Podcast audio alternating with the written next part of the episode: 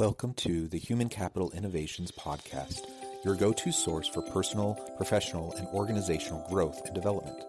We hope you tune in often for all things people management, organizational development and change, organizational leadership, and social impact related.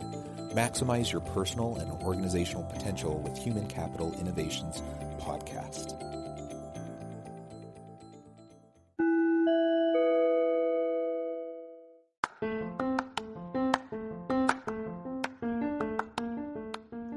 Welcome to the Human Capital Innovations Podcast. In this HCI podcast episode, I talk with Sarah Hawley about creating a dynamic culture through providing your team more freedom.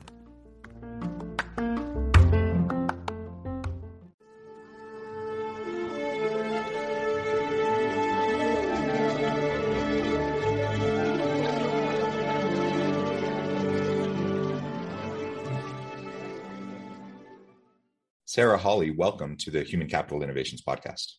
Thanks for having me, John. Great to be here.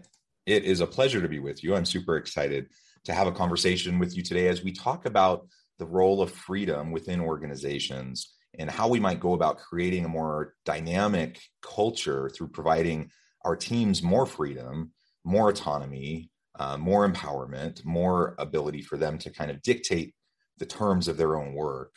We're going to unpack that together. You're joining us from Texas. I'm here south of Salt Lake City in Utah, and it's just a pleasure to be with you. As we get started, I wanted to share Sarah's bio with everybody.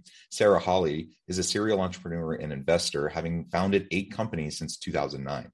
Following 3 successful multi-million-dollar exits, she's currently the founder and CEO of GrowMotely.com, the first global platform for sourcing, growing, and leading remote teams. She's personally fueled by a passion for challenging the status quo of how we work, conscious culture and leadership, community, diversity, and equality, and living life on one's own terms. Sarah is a professional speaker and published author, appearing on TV and writing for many popular publications. She has also held board positions with several not-for-profit organizations, including Project Gen Z, Project Futures, Entrepreneurs Organization, and the Association of Financial Advisors, and the Institute for Global Women Leaders. And I could go on and on and on. What a tremendous background and a set of accomplishments that you have. Anything else you would like to share with listeners by way of your background or context before we dive on in further to the conversation? No, I think you did a good job. And it's interesting listening to you read my bio. I'm like, oh, not surprised that we are talking about this particular topic, because I really do have such an affinity for like understanding myself and knowing myself and coming back to personal empowerment. It's just, yeah, it's no wonder that I am looking at this in the organizational context and can really empower and help our teams as individuals, but also help the team and the company and the culture. So funny to reflect on things while I listen. Yeah. And in the pre-interview, as we were just chatting and getting to know each other a little bit, it was fun just discussing really both of our experiences with kind of the traditional setup of corporate structures and systems and policies and practices, both in organizations, but in society as a whole. And really this observation that we both had, that we just seem to continue to layer more and more and more on to the way we work and the way we function. I've seen this as well, just as you had expressed. And maybe we can start there and describe for us a little bit about your experience in that kind of a setting. And what that does to people and teams in terms of productivity and innovation when you're in an organization that tends to kind of constrict more and more and more with more layers of bureaucracy or policies, procedures, all of those things that are put in place for a reason. They're trying to protect people. They're trying to comply with the law. They're trying to make sure there's consistency across the organization. So there are certainly reasons to have those things. But what happens when the pendulum swings too far and we get too much of that stuff going on within organizations in your experience? I mean, I'm someone who's always just hated like rules and authority, and I want to break the rules. And one of the things that I remember happening to me early on in my career was being like tasked with something and given responsibility, so to speak, to get this thing done, and then having someone just on me the whole time about how I was getting it done and how was it progressing and when would I get it done, and the way that I was doing it was never good enough and not fast enough or not on the right timeline that they maybe wanted. And I guess that's essentially micromanagement, but it's another form of just controlling and structures and processes. And the other thing that I witnessed, and something that I did as well in my early leadership days, was like when one person or one thing would happen in the company, a new blanket policy would come in for everybody now has to adhere to this blanket policy because this one thing happened. And the feeling that it would just create culturally was just this like separation and from us and the leadership or whatever, and this feeling of not really being seen or trusted or understood. And for myself, any of those kinds of experiences, whether it's micromanagement, whether it's a whole bunch of rules that I need to follow, policies, things being thrown at me left, right, and center of how I have to do things because, you know, coming from a place really of fear and constriction and, you know, trying to protect people or whatever the guise might be, the feeling that happened for me was just disconnection, unworthiness, resentment, definitely like a lack of engagement, and just a general feeling of not being seen, not being valued, not being understood, and not being able to just be me within the organization, I guess, because I'm basically being told from all angles that how I am innately is not enough. You have to be a certain way.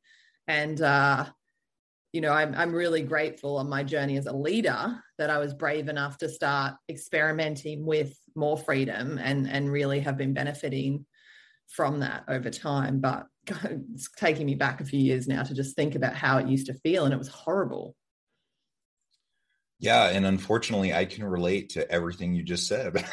And I imagine most listeners can relate, either in the current organization they may find themselves in or in previous organizations. And it really is incredibly frustrating and disheartening. And I will also say, I'll couch this as charitably as I know how, and with as much kind of graciousness and generosity to the leaders of these organizations that keep piling on. I think they do it with good intentions. I think they do it because they you know, they want to do right by their people, because they want the organization to be successful and so forth. But you're absolutely right. The number of times that I've seen some numbskull somewhere in the organization doing something stupid, and then all of a sudden a new blanket policy comes out that restricts everybody across the organization in ways that seem insane. The number of times I've seen that is crazy. And, mm-hmm.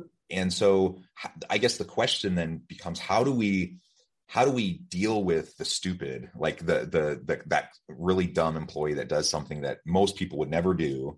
How do we deal with that while not piling on the layers of bureaucracy, policies, approvals, all those sorts of things, in an attempt to make sure that, you know, of course, we don't want harassment or bullying behaviors. We don't want unethical behaviors. We don't want any of that stuff within our organization, but just piling on the layers isn't necessarily the way to achieve that.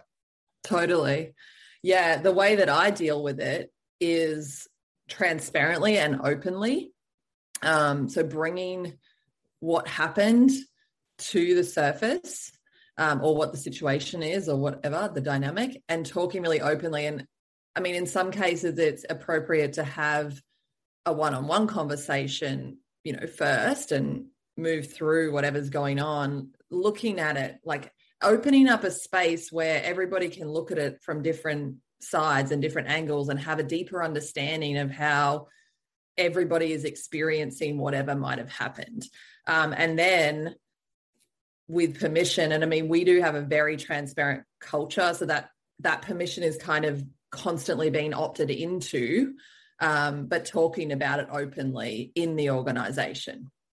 So, I mean, I can give an example. We had a situation recently where someone came into a meeting and blew off a bit of steam, but directed it at someone. And I realized in the moment, like, oh, this person actually has a pattern where they come into meetings, blow off a bit of steam, then later apologize, And it's kind of something that I've seen over and over. And so I had a meeting with them, or a chat, I had a catch up with them, and I just said, you know, can I offer an observation? Are you open to that? Because what happened in that meeting, you know, it didn't go well, and it didn't go well for the person that you directed that at. And that's why we're chatting. And they were like, yeah, I'm open to the observation. And I said, I've noticed it happen over and over again, where you come in, you blow off steam, usually not directed at a person, just kind of, and then you apologize. So obviously you don't, you know, you feel a little bit bad, you feel a little bit guilty for doing that. And they were like, yeah, I don't like that I do that. And I'm like, cool. Well, you know, there's an opportunity to just change that behavior and see how it affects everyone. And so something that we do in all of our meetings is when we first come into the meeting, we take 3 breaths together, and then we do like a 1-word opener of how everyone's feeling. And so we were able to talk about that again. And I said, one of the reasons we do that is to acknowledge that we're all coming in from different energies, and in our company, different time zones, different times of the day. So someone could be coming in like celebrating, they just had a really big win. Somebody else could be really in the middle of a big problem, really stressed and overwhelmed. And we take those deep breaths and we have those 1-word openers in order to kind of drop into energetic resonance together and remember that we're all coming from different places. And so we were able to talk through like, oh, that's why we do that thing, remember. And the person was like, yeah, you're right. And so we just had a beautiful conversation about it and brought some awareness to the pattern. And then that person was able to like share that experience and story with the rest of the team. So, you know, I think it's, that's how I like to handle things, is let's talk about it. Let's talk about what happens from all sides and how people experience it. And then let's share it with everybody so that we can learn from it. But, you know, somebody, myself 10 years ago, might have, I don't know, fired the person, or, you know, laid down some law that like, that's not acceptable. And we now have a policy that, I don't know, something else is going to happen, or who knows how I would have handled it. But that's really the way that I handle it in my organization is, well, let's sit down and talk about this. Let's understand what's going on for you. And, you know, I'm not going to share, they did share that sort of thing, and that's their journey, but they shared where that had come from and why, largely coming from corporate America, to be honest. Like, that was how people talk to each other and deal with each other in other organizations. So we had an opportunity to talk about as well that that's not the culture that we want to create here together. And the only way to not create it is to not do it, you know? Yeah. There's so much of what you just shared in that example that I really love. And I'll note that in order to do what you just described, it requires some skill in terms of having difficult conversations and facilitating those, and having emotional intelligence and just the ability to recognize those types of things, the courage to address them as they arise. So we need a certain level of, you know, competencies and capabilities in the leadership in our organizations, you know, for those who are running their teams, in order for us to take that kind of an approach. And then we take more of a developmental approach, a coaching, a mentoring approach with our people. So when we see those types of things arise, instead of immediately going towards punishment or dismissal or, you know, whatever, like it's a catalyst for a broader conversation that then can open up a broader dialogue for the team, so that we can create common norms and values and really have that culture, that safe, psychologically safe and dynamic culture emerge that we want to have emerge. I think one of the reasons why so many organizations don't allow for that is because they don't have particularly good people in those types of leadership roles. So many times we promote people into leadership roles solely on their technical expertise, not recognizing that leadership actually takes a different skill set. So, you know, I might be great at operations or marketing or coding or whatever, you know, the area. And just because I'm great at that doesn't mean I'm going to be able to successfully manage a team. And so then organizations start to add on all these layers. Well, if I have all this inconsistency across the team in terms of the people who are leading these teams, and they don't really know what they're doing. Okay. So we're basically going to be like the controlling parent that just has a huge long list of rules. And then the whole job of the leader becomes check box, right? Like checking off, did I do all these things that central administration or the C-suite told me I need to do, rather than actually thinking for themselves, being proactive, strategic, and developing those types of meaningful relationships with their people so they can actually deal with it in a more healthy way. I think that's why it ends up happening. And so then the question becomes, well, what can we do, especially if I'm in a large organization where we have this kind of compliance-based conformity culture where it's more fear-based, and we recognize that's not particularly healthy or useful to us, but we're worried about what will happen if we just like let everyone loose. So how do I go from kind of that super structured organization to something that does allow for more freedom, you know, as you go down the levels of the hierarchy to various levels of leadership and then how they run their team? Any thoughts on that?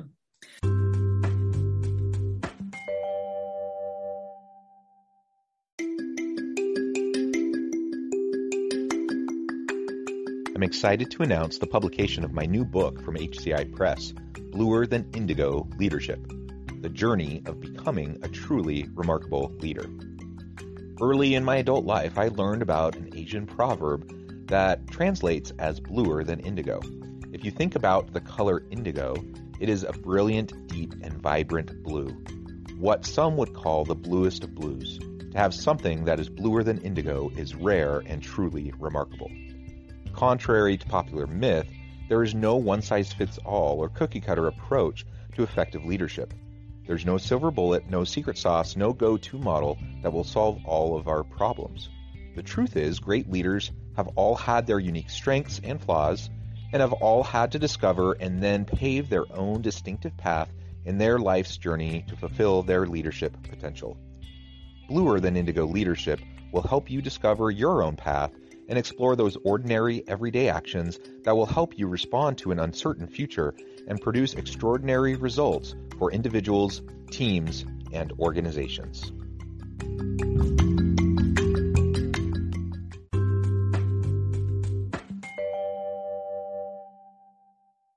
Yeah, well, I mean, if anyone's been on their own personal growth journey, I think you will be familiar with the idea that sometimes it gets a little messier before it gets better. Sometimes we need to work through a little bit of muck before we kind of come out to a place where we're more stable and consistent or what have you with whatever that issue or trigger might be for us. I think it's thinking of that at an organizational level.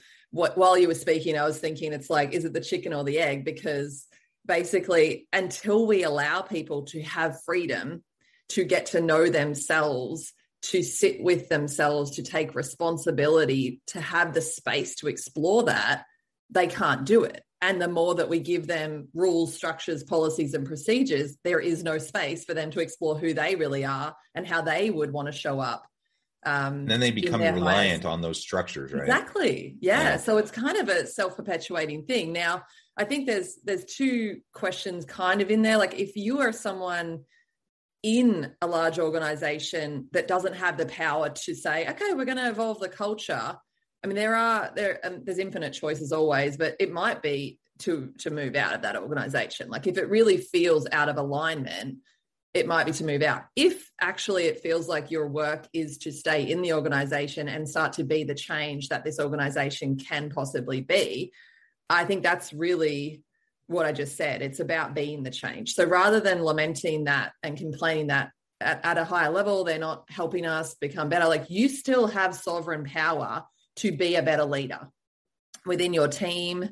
And leadership, I will remind people, is not actually a title and being above people. The lowest level employee could be lowest level in typical, I don't even like using that term, but in the typical sense, could be a leader. Like a leadership is earned because people, there's fear-based management where, okay, that person's the boss. You have to because the rules say it.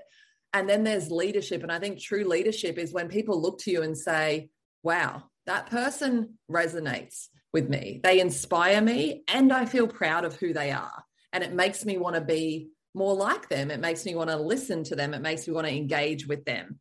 Anyone can do that in any area of their life, any day of the week. And so we can start to do that. And the way that we do that is through looking inward. Like, who am I? How do I evolve? And trusting that the work that we do ourselves does have a ripple effect to the people around us. And it's a leap, because we live in a world where everything is externalized, especially in the cultures of these organizations. the defining factor of these kinds of the culture of these kinds of organizations is it's everybody else's fault, blaming everybody else. Everybody is walking around the entire organization blaming everyone else. People at the top are blaming the incompetent employees. The incompetent employees are blaming the leadership or the management, I should say. And that's just like a self-perpetuating thing as well. So we have to start to be the person that doesn't blame anybody else and looks at ourselves. And then, as I say, we decide whether we can stay or whether it's time to navigate away from that organization. If, in fact, we are the leaders, the founders, the owners, and we get to actually really, truly make a decision and start to shape the future of the organization, that's very exciting. You know, entrepreneurs or people in senior leadership at companies, we get to make that decision. And I think going into it knowing it is going to be messy, and some people might leave because some people may not be able to evolve with us. And I am going to have to evolve as the leader, because I can't just, once again, externalize and say everybody else needs to develop all this emotional intelligence. Like, I hate to say that if you are the leader of an organization that has this shitty culture, you created it. That's right. or at least you perpetuated it. Exactly. Right? I mean, it's a group effort, but you've allowed it, you've enabled it, and you've probably charged it to some degree or another. And so once again, it comes with doing inner work, looking at ourselves, showing up differently every day, and knowing that it will be a journey, but investing in that journey over the long term and looking at where are we going to be in a couple of years from now if we go on this path of creating a really empowered, trusted, sovereign workforce. I really, really like that. And I think perhaps it's useful to think of this, you know, on the one hand, we have this big macro level view of a big entire organization. And if we have a big complex organization, we do need to think about it from that level. But for anyone who's listening, thinking that sounds great, this is all really great, kind of pie in the sky, abstract theory, but how do I actually apply it? I would say what you just said is not really any different than how I would go about managing my small team. So if I'm not in the C-suite, but I'm a leader over, say, a team of 6 people. Exactly. I'm not going to be micromanaging them, right? If I do, I'm not a good leader. I'm just a micromanager, and I'm going to thwart their creativity and their innovation and their productivity. They're not going to be happy, etc. Right? I think everyone knows that. Nobody likes a micromanager. And so then we think, well, how do we empower our people on our team? It can't happen immediately. You have to develop trust over time. How do you develop that trust? Mutual accountability, and having regular check-ins and having conversations and performance discussions and those sorts of things. And then providing the support, giving them a little bit of freedom, seeing what they do with it, and then having a conversation, and then building the trust so you can give them more leeway, more freedom, more autonomy. And there is a process of allowing people to fail and make mistakes and have to clean up their own messes. Because I think that's a really common thing that we see, especially in smaller businesses. You'll often find the entrepreneur or founder doing that. They're actually keeping a lot of things together. But we also find it in teams within organizations where the manager or leader of that team's actually kind of ultimately making sure everything gets done, and not from the perspective of just leading and guiding, but like they'll jump in and get it done. And I think that it is really hard, but when somebody does something and it doesn't work out and they have to clean that mess up once, there is so much learning there that will never happen again. If you clean their mess up, you will be cleaning their mess up every single week. And that is the reality, because you're not allowing for that growth. You're not allowing for that learning. You're not the message you're also communicating to that person at some level is you are not worthy. You're not good enough. So I'll come in and save the day every single time. Whereas if you say, do it and do your best. And then when their best doesn't work out, you sit down and say, what do we learn? How do we make it better? How can I support you? And they feel, wow, I'm worthy. I'm able to be here. I would also offer as well, like another practical tip, if you are that person who's not the manager or the leader, but you're in the team, you have the power also. And a simple thing could be, this would be going back to the old office days where maybe you go to the bar with your colleagues on a Friday night, but however that shows up for you now, maybe you're just on a social chat, or you're chatting on Slack or whatever. When your teammates start complaining about the company, about the leaders, about whoever, you just say, hey, I don't want to talk about that. Like, this is what I love about being here, and that's what I want to focus on. Can we change the conversation? Like, that is so powerful to just show up and say, I'm not going to be doing that anymore. Because the only way you can create a great place to work is to be that. If you continue to complain and moan about the place you work, you are just creating that place. So just kind of wanted to throw that practical thing in there. For people who might feel like they're powerless, you're not. Yeah. Yeah. And again, remember that it's really not, and it's the same set of processes and approaches that we might take with a small team, you know, as it would be if we're in an executive role. So we can create the culture within our small team. Even if the corporate culture kind of sucks within our little unit, we have the stewardship there, and we have the ability to influence that. If I'm in an executive role, I have an opportunity to influence more of the organization, of course, but it's essentially the same elements. And we need to start now, because like you said, just because a sick culture, an unhealthy culture exists, it doesn't mean that necessarily you're the one responsible for it. But if you don't do anything to disrupt it, then you're part of the problem. You're perpetuating it, and you're helping to sustain it. And so let's start today by acknowledging the problem, setting a path forward where we can start to create more of a healthy, dynamic environment and culture, and just empower people, give people more freedom, trust them more, have more conversations with them around coaching and development.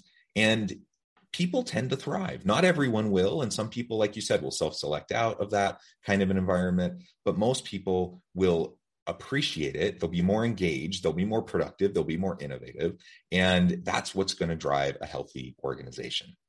And there really is no downside. I mean, at worst, you evolve as a person and learn how to handle yourself in a really challenging environment. At a level above that, your team starts to really thrive, and at least you and your team are having a great time every day.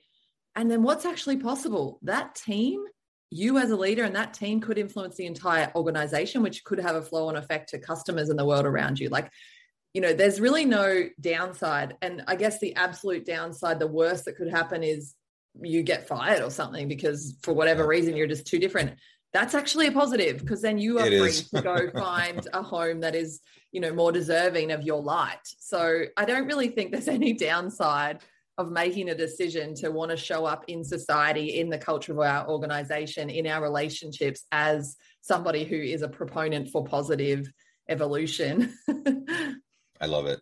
Well, Sarah, it has been a pleasure. I note the time. I need to let you go here in just a moment. But before we close, I wanted to give you a chance to share with listeners how they can get connected with you and find out more about your work, your team, and then give us a final word on the topic for today.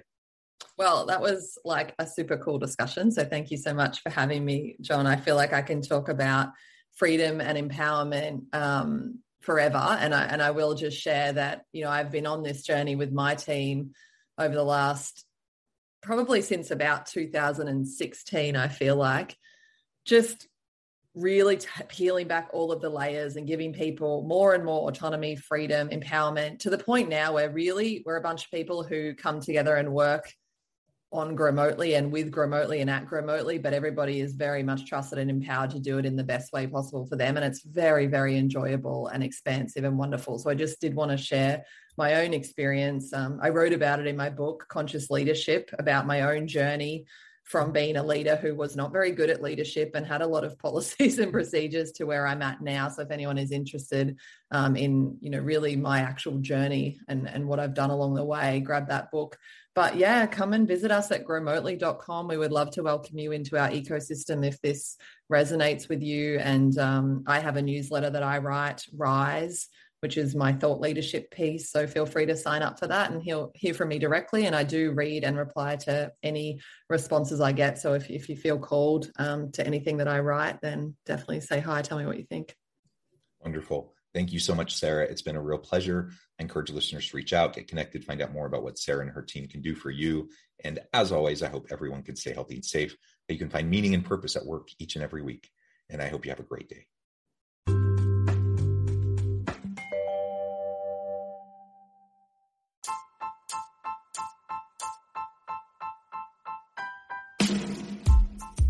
The Alchemy of Truly Remarkable Leadership. Ordinary, everyday actions that produce extraordinary results. Consider how the nature of work has shifted over the past 50 years, with increased globalization, rapid technological advancement, and the shift in economic composition. The average job of today looks very different than the average job of 50 years ago. What will the jobs and organizations of tomorrow look like? Moreover, what does this all mean for organizational leaders? What are the core competencies and capabilities of organizations and their leadership that are prepared for continued disruption and geopolitical and socioeconomic shifts? Regardless of what the future holds, increasingly, leaders need to be socially minded, data-driven, decisive, champions of talent, and disruptors of the traditional notions of leadership, teams, organizations, and work. The Alchemy of Truly Remarkable Leadership will help you to explore your own leadership competencies and capabilities and consider ways to apply and implement them into your workplace and personal life.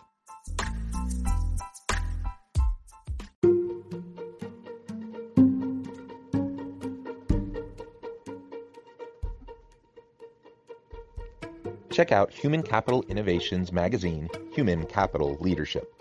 Human Capital Leadership is a free, interactive e-magazine with the mission to help individuals, leaders, and organizations find innovative approaches to maximize their human capital potential.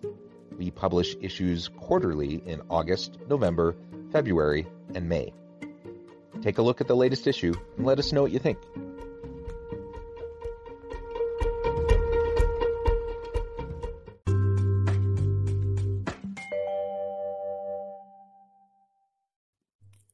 Thanks again for joining us for this episode of the Human Capital Innovations Podcast.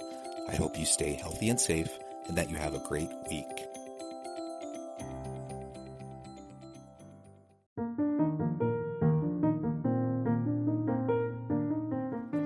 Check out our new weekly LinkedIn newsletter, Alchemizing Human Capital, exploring industry trends via original research and interviews with executives and thought leaders from across the globe. We look forward to having you join us.